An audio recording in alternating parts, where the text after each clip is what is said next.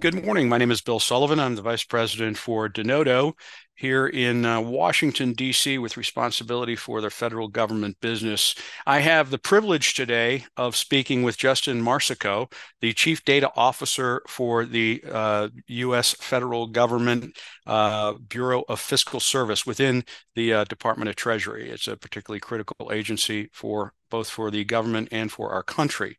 Uh, Justin, welcome. Thank you so much for joining us here on CDO Magazine uh, discussion. Absolutely. Thank you so much for having me here, Bill. It's a real privilege. I wanted to um, just ask if there's any other topics that you know you're, you're the first CDO in the, in the agency doing great work. Any anything you've learned or anything you'd like to share with your fellow you know government executives, be they chief data officers or uh, you know line officers uh, that that you think might benefit them as a result of your experience?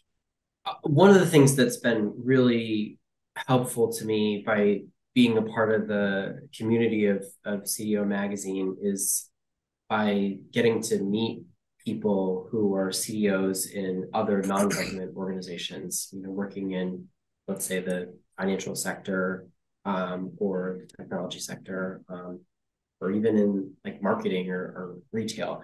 One of the things that I've discovered, which has been really eye opening for me, is that many of these executives are facing the same challenges that we're facing, or they are at the same point in their data journey um, that that we are at. I think inside of the federal government, we we tend to think that everyone else is far ahead of us.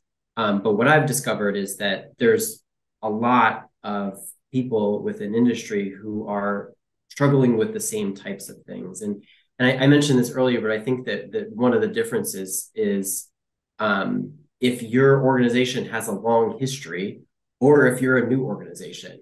You know, if you're a digital native company, um, probably you created systems um, in the cloud for the first time. Yeah. You thought about your data as being more than a byproduct of a transaction. You thought about the strategic use of it while you were designing the systems. If your organization has been around for 40, 50 years, whether it's a retail organization or a government organization, you're probably dealing with legacy systems that weren't designed that way and that you have to figure out how to shoehorn into um, producing value.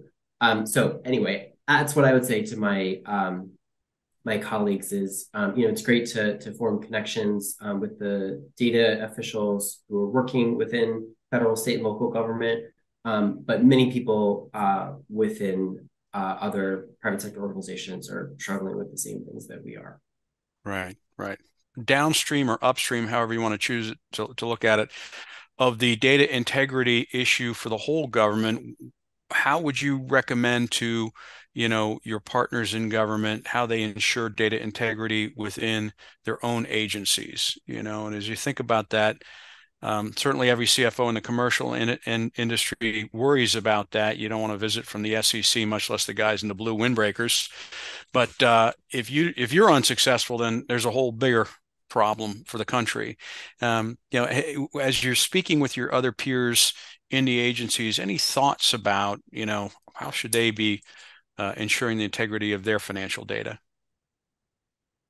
Well, I have a. I'll kind of give you two ideas uh, and just keep, keep, keep it at that.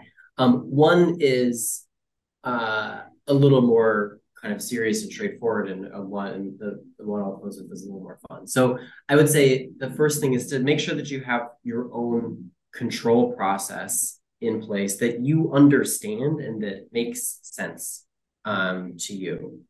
That's important. It's basic. But a part of that is also understanding uh, and talking to um, other financial partners that you have about what tools they have to also help you. So within the federal government, um, we have, uh, I'm sorry, at Treasury, we have a, a team, a really good team um, in our Office of uh, Payment Integrity who helps agencies to find issues with their data to look for areas where they could potentially be making improper payments and to try to stop those um, in partnership with the agency. So there are opportunities um, like that that may exist in other organizations, and I, I would encourage everyone to like look outside of your own office to other um, you know central um, or shared services um, that exist that that could help. That's number one. Number two is like this is not necessarily going to help with like data integrity and like in preventing audit issues, but one thing I think is really important is to try to use your own data.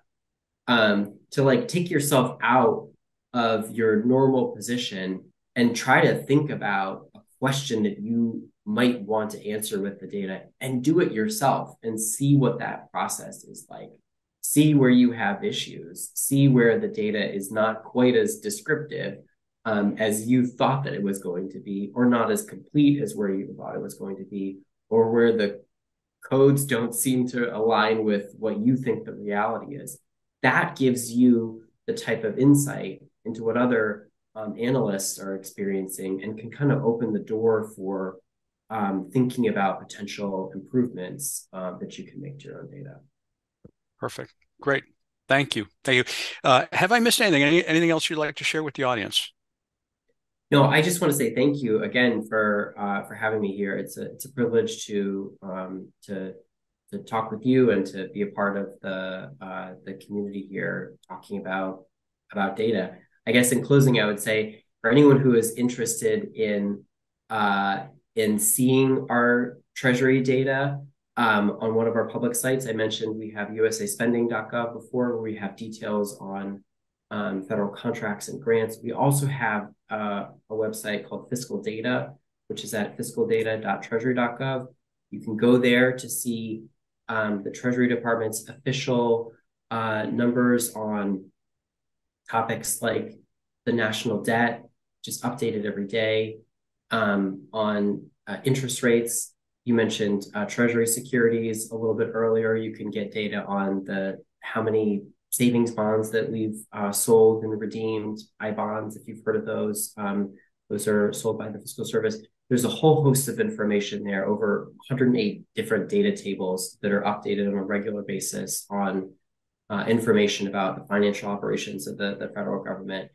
Um, and for all the Americans who are there, we feel that uh, that understanding this information is um, is really a key to to uh, being a part of a democratic society. So we encourage everybody to check out what's there.